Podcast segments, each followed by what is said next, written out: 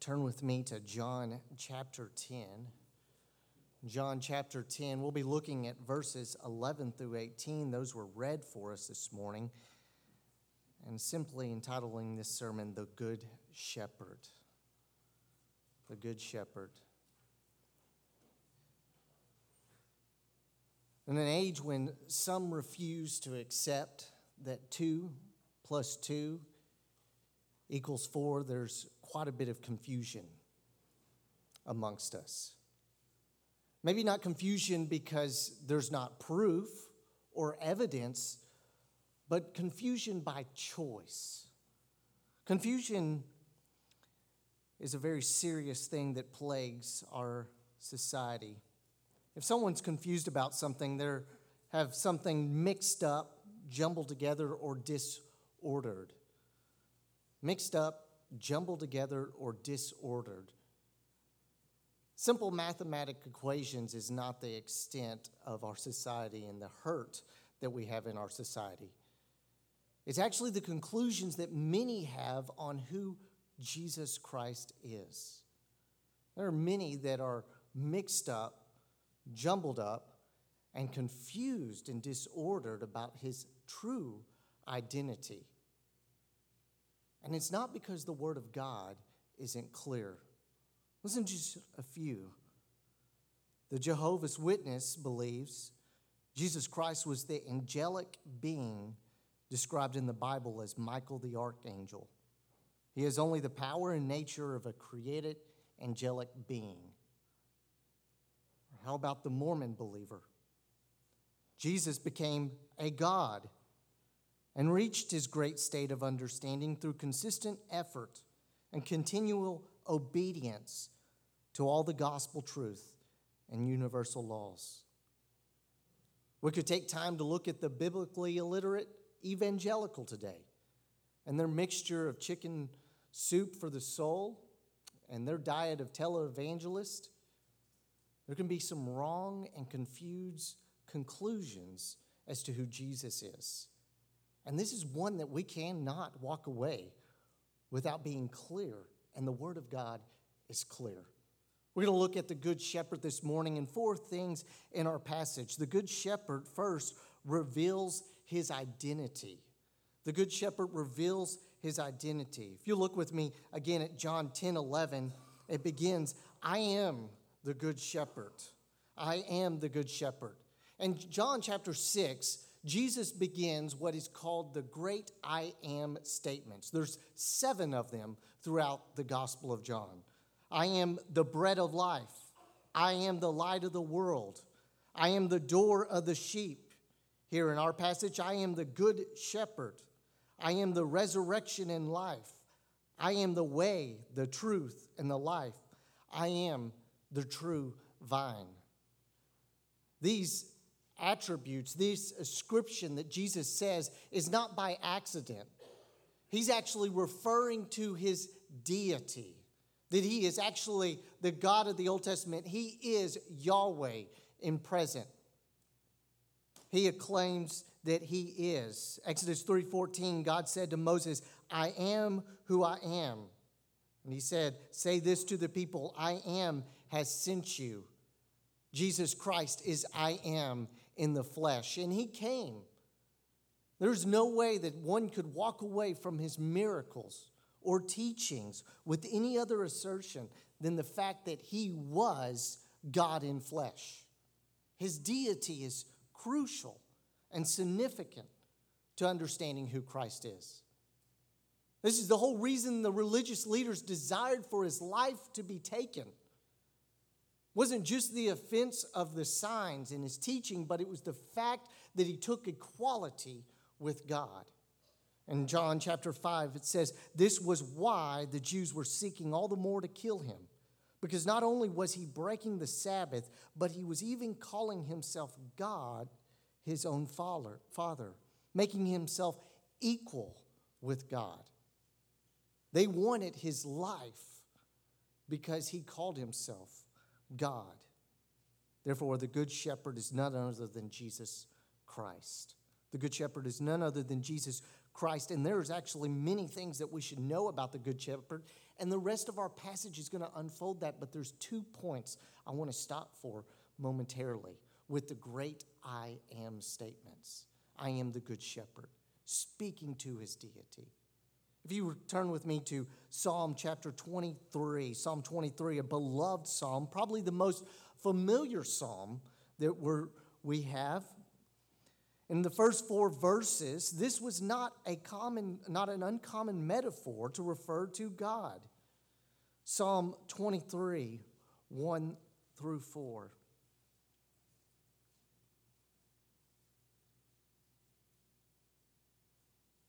David writes, The Lord is my shepherd. I shall not want. He makes me lie down in green pastures. He leads me beside still waters. He restores my soul. He leads me in paths of righteousness for his name's sake. Even though I walk through the valley of the shadow of death, I will fear no evil, for you are with me. Your rod and your staff, they comfort me. What a wonderful picture of God as a shepherd. Now, this isn't a distant idea for those in biblical times. For, for us here in America, this is a bit odd. we our lives aren't interrupted daily by a shepherd and a flo- his flock coming by. But sheep was a very important thing back then. Sheep was used for sacrifices, for clothing, for monetary purposes for eating. And the vocation of a shepherd was a very highly uh, prized vocation according to some of our patriarchs, such as Abraham and Isaac and Jacob. Moses and David were shepherds. But it's a beautiful image of what God is. He's our shepherd, our protector, our provider, a title that only should be given to God and God alone.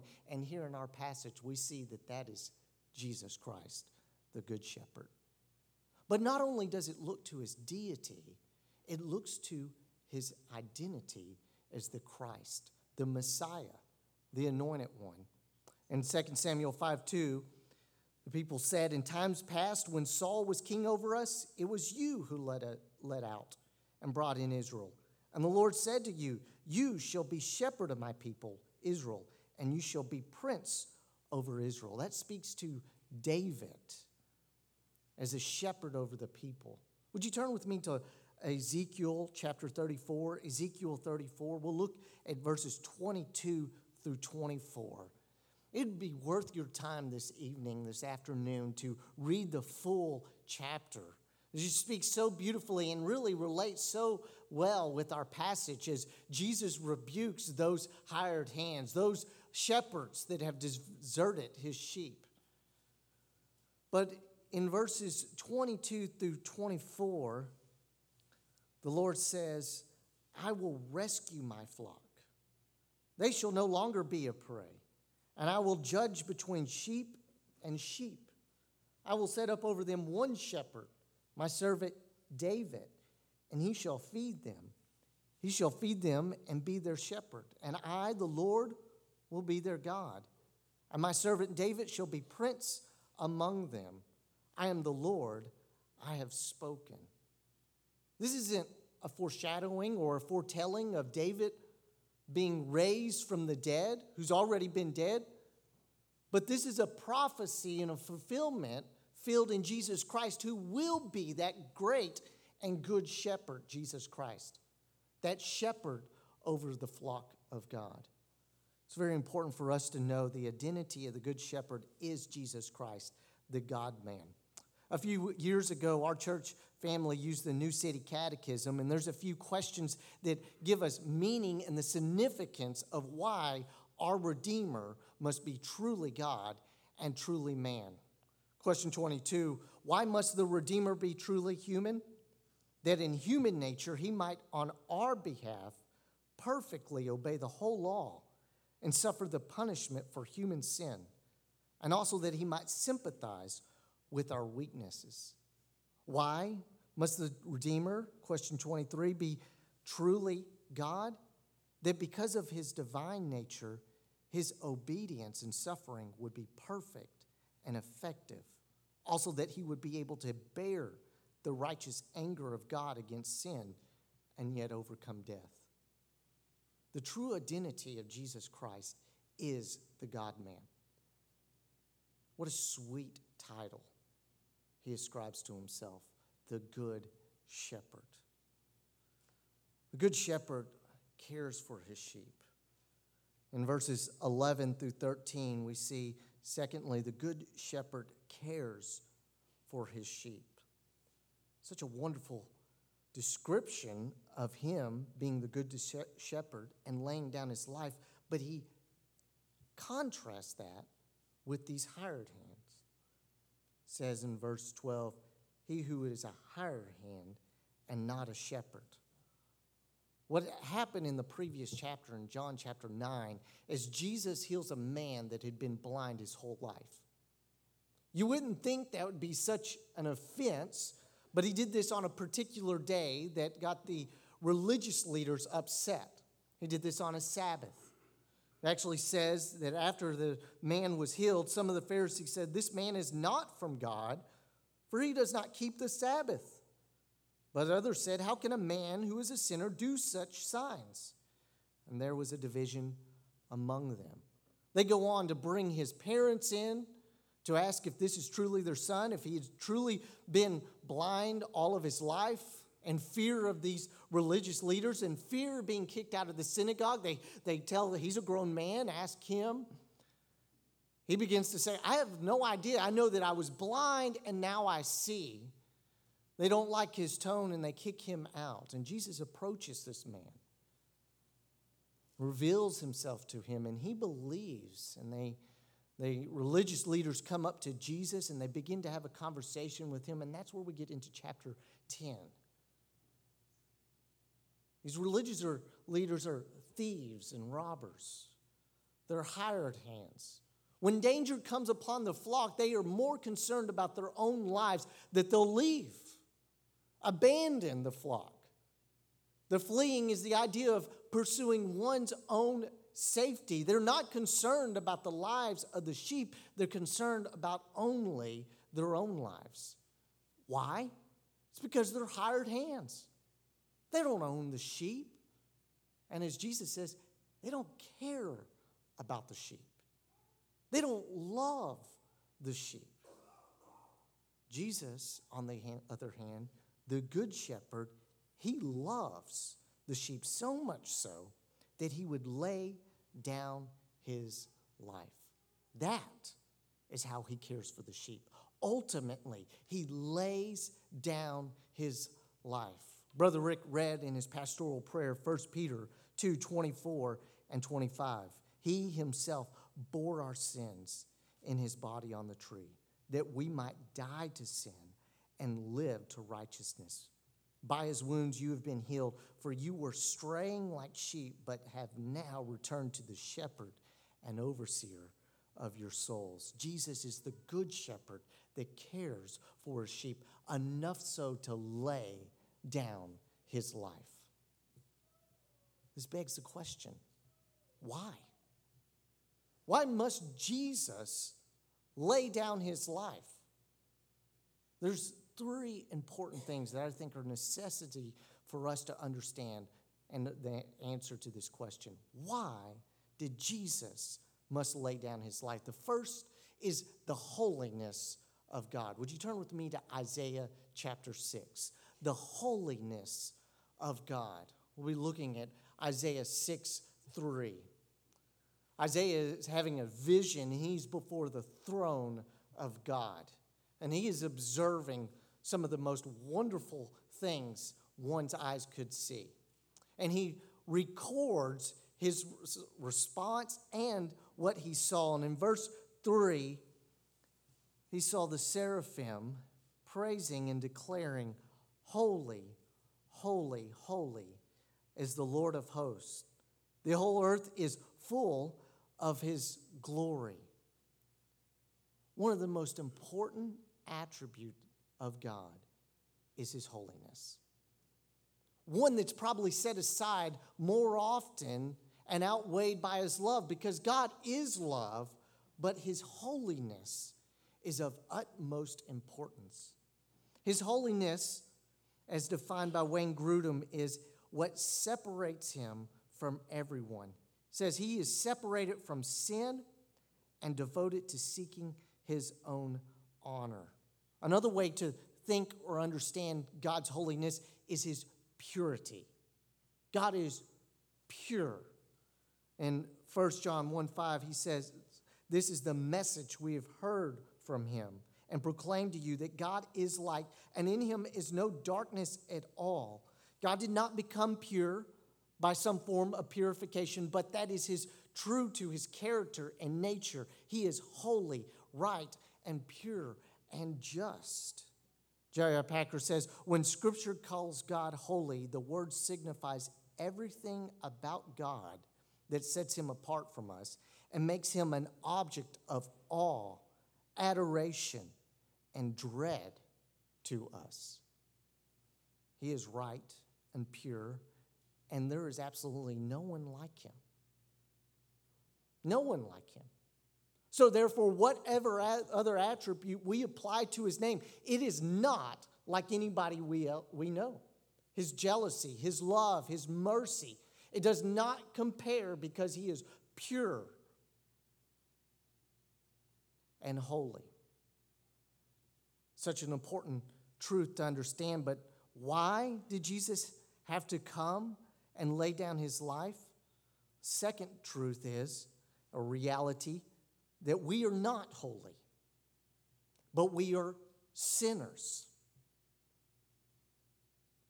Something that we don't naturally love to be called, but a very important truth for us to understand. Something I don't think that most of us would argue with, but we just don't like the consequences that come with this. It speaks to our rebellion, speaks to our wickedness. God is holy and set apart and does not sin. We are unlike that. We are sinners who are impure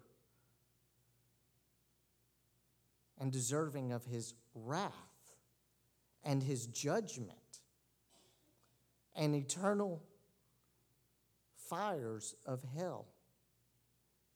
We don't like that at first glance. But I would say we don't like that because we have yet to embrace the holiness of God. Having a right grasp of the holiness of God puts things in right perspective. Look at Isaiah's response in verse 5. Woe is me, for I am lost, for I am a man of unclean lips and I will dwell in the midst of a people of unclean lips, for my eyes have seen the King, the Lord of hosts. As he sees the holiness of God, repulse because of his own sin comes upon him. You are holy, I am not. I'm a man of unclean lips. Everybody around me is unclean. That is a right response to our state of sin. We deserve to die for the penalty of sin. We deserve to bear God's wrath against sin. We are separated by God because of our sin, and we are in bondage in our sin and to Satan. A desperate and hopeless state longing for some kind of hope and truth. And that's where the message of God's love bursts through. God is loving. God demonstrated his love by sending Jesus Christ. And that is the third and wonderful truth that God sent Jesus Christ to take on our sin, to be the sacrifice to cleanse us so that we can approach him.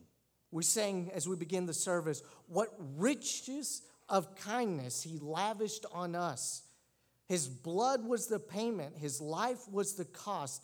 He stood neath a debt we could never afford. Our sins, they are many. His mercy is more. And that's found in Jesus Christ, the good shepherd who laid down his life for his sheep. Christ died as a sacrifice for our sins. Christ died in order to satisfy the wrath of God. Christ died in order to bring us back into right relationship with God, and Christ died to redeem us from the bondage of sin and Satan. What a mighty work. And really, the, the, the, what's being thrusted before you right now, what's being shoved in your face right now, is a response to that message. Through faith and repentance, an acknowledgement that He is holy and I am indeed a sinner. But I see his goodness, I see his love, I see and hear his mercy that he sent his son, Jesus Christ, to pay the penalty, to pay a debt that I could never, ever in my wildest dream imagine paying back. And he paid it in full for his sheep by laying down his life. What great love and care he has for us, Jesus Christ. How are we like sheep? Well, it says in Matthew 9, Jesus, he saw a crowd and he had compassion because they were harassed and helpless like sheep without a shepherd. We're all wandering through this world, lost sheep, straying, defenseless, helpless, constantly needing oversight, constantly needing leading, constantly needing rescuing, constantly unclean and needing cleaning.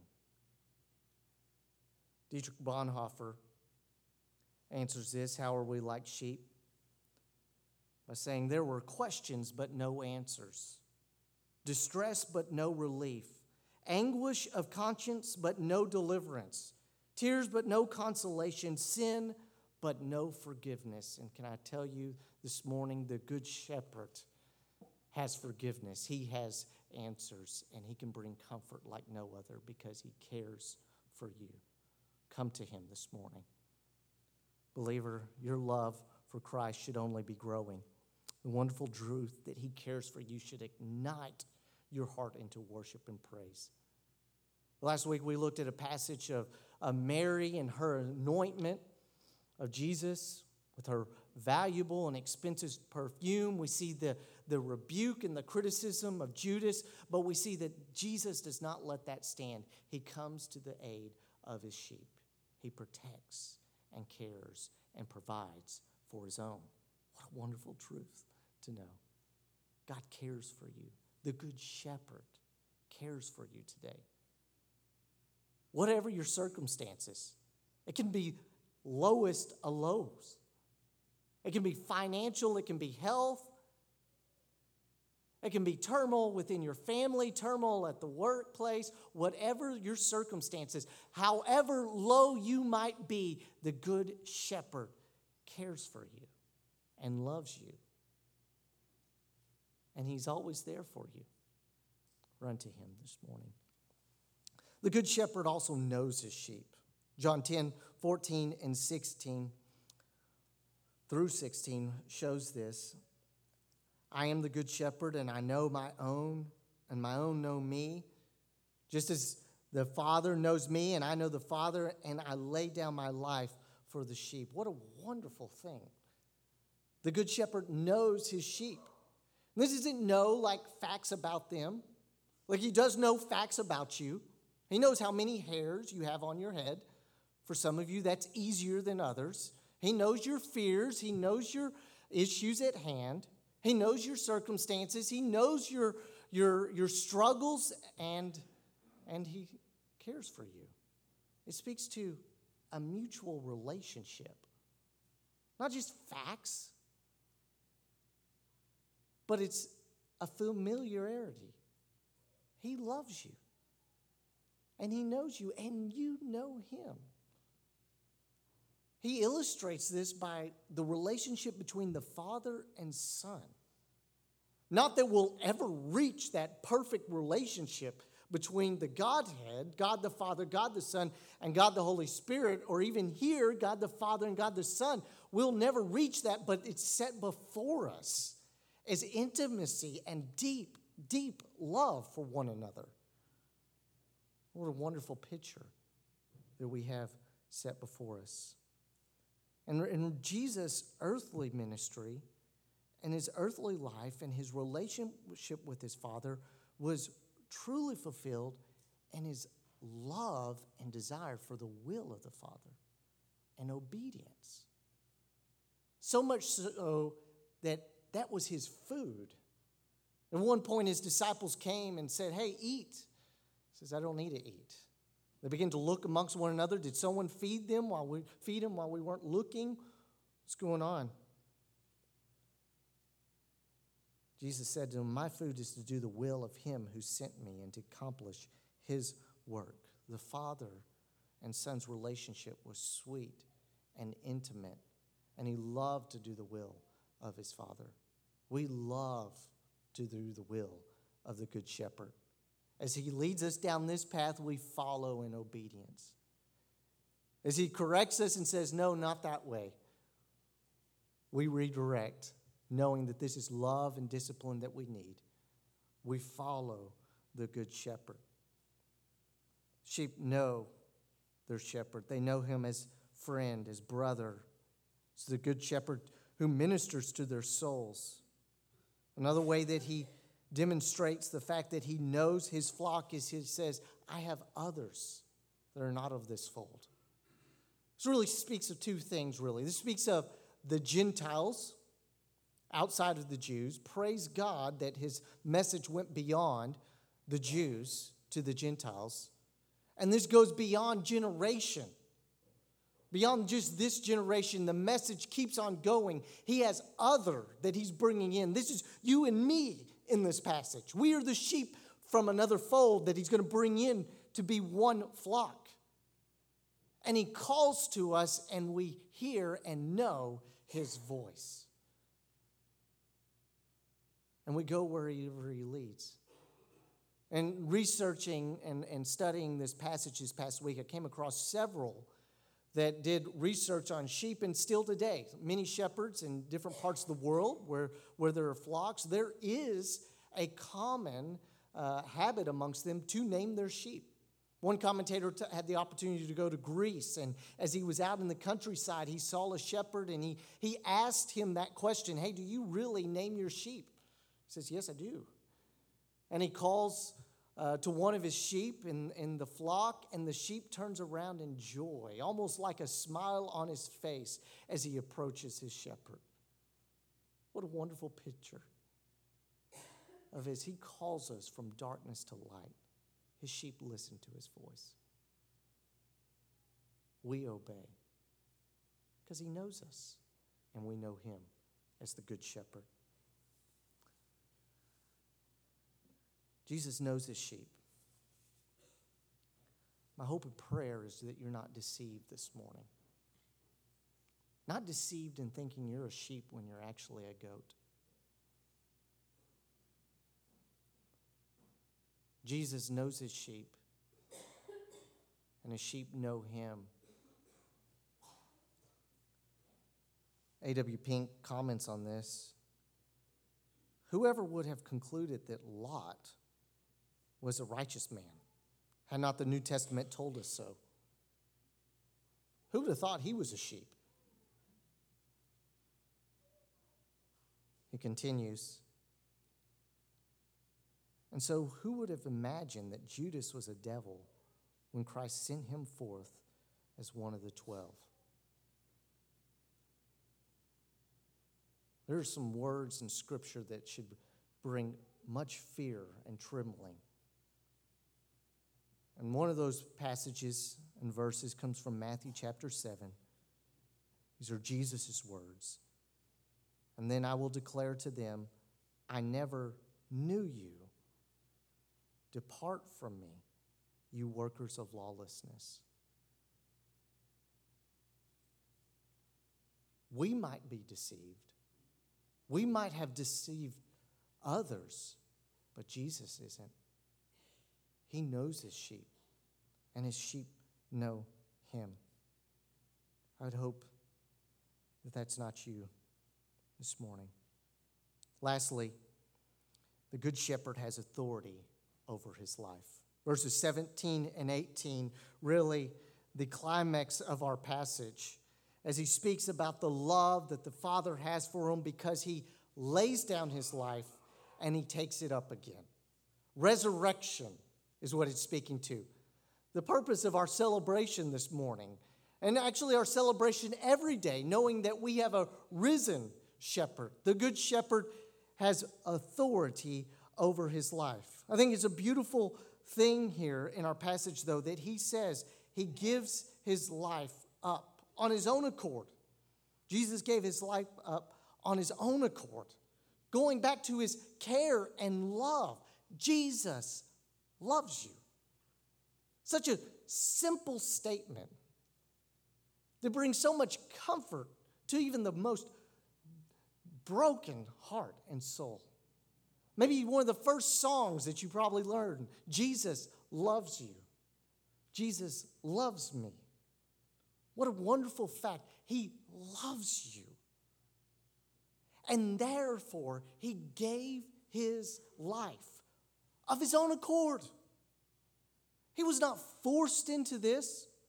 It wasn't the betrayal of Judas that, that, that knocked everything down and messed up the plan. It wasn't the the lies and the accusation of the chief priest. It wasn't the power of Pilate to bring him to the cross, he gave it of his own accord.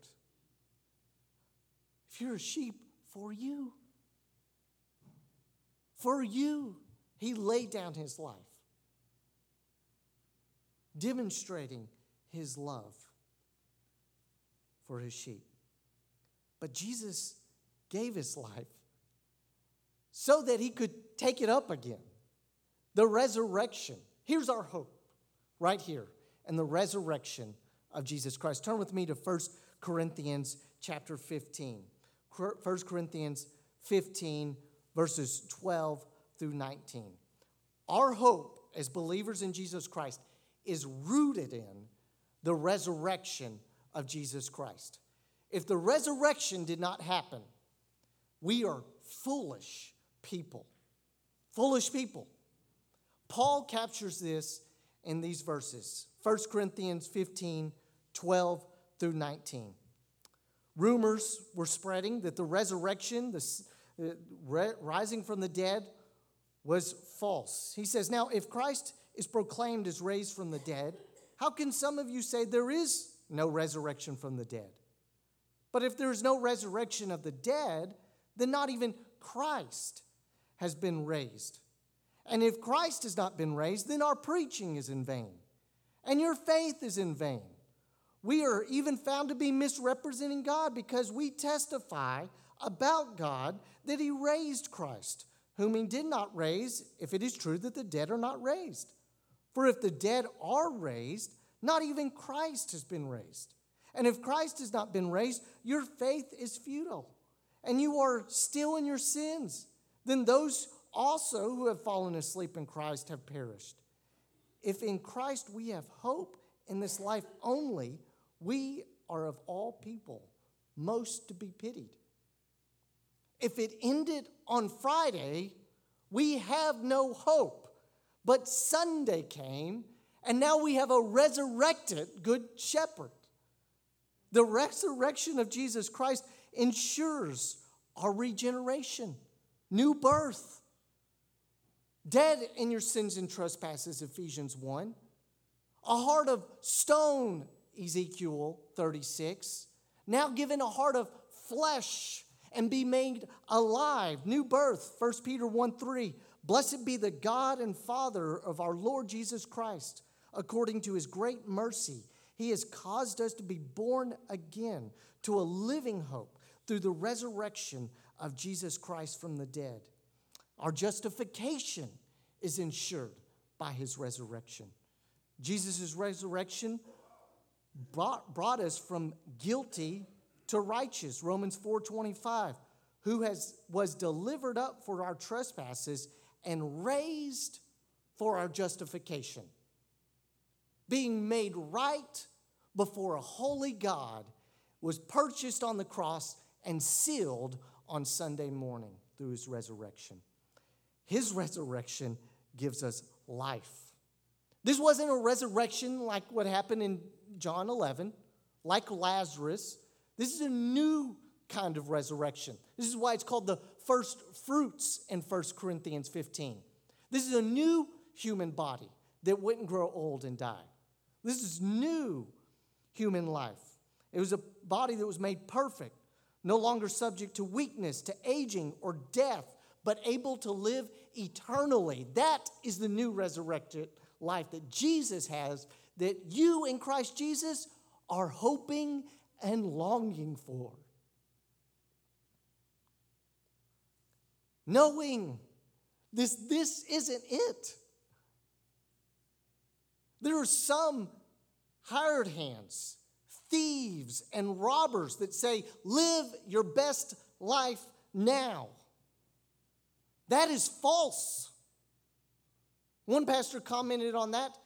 If you are outside of Christ, or in context of our passage, if you're not a sheep, yeah, this is your best life now. But if you're in Jesus Christ and He is your good shepherd, this isn't the best. Praise God. Your bodies are failing, your mind is fading. You will constantly be disappointed. Pleasures come and pleasures go, but Jesus Christ has made life possible. Going back another verse in John 10, He has made it so we can have an abundant life that isn't fully comprehended here. That is us waiting an eternal hope with Christ Jesus. The Good Shepherd has authority over his life to lay it down and to take it up again. Our shepherd was not overcome by temptation, but put sin to death. Our shepherd was not overcome by Satan, but overthrew Satan. Our shepherd was not thrown, uh, held down by death, but conquered death and arose from the grave victoriously. We sang, Up from the grave he arose with a mighty trumpet over his foes. He arose a victor from the dark domain, and he lives forever with his saints to reign. He arose, he arose, hallelujah, Christ arose. As the sheep this morning, we are victorious with him. That's our good shepherd. We have hope. Though life does not bring us joy, though life often is difficult, we have a better hope. And our hope is following the steps of our Good Shepherd one day. If you're a sheep this morning and Jesus is indeed your Good Shepherd, don't wander away. Don't stay from his love or stray from his love. When you are hungry, he leads you to green pastures. When you are thirsty, he leads you to eternal water. When you are unable to know which path to take, he will direct you. When you are in danger, he will not flee but protect you. When you are afraid, he will comfort you. It's Jesus Christ, the Good Shepherd. Do you know him today? The call is faith and repentance and live a life unto his glory. Let's pray this morning. Father, we love you. We thank you so much for providing the Good Shepherd, your Son, Jesus Christ, who bore the sins that we could not handle, the wrath that we could not stand under, and paid the penalty for death and sin on the cross. But Father, it doesn't end on Friday we have a victorious and risen Savior, the Good Shepherd, Jesus Christ, who's arisen from the grave. Lord, I pray for the hurting heart, the sheep that has wandered, that's straying right now. I pray that you would bring them back in, that they would know that they have a good shepherd that's kind and gentle and lowly, and he is good. I pray for the one that is yet to call upon your name. Lord, I pray that you would save them today. We love you and give you praise. In Jesus' name, amen.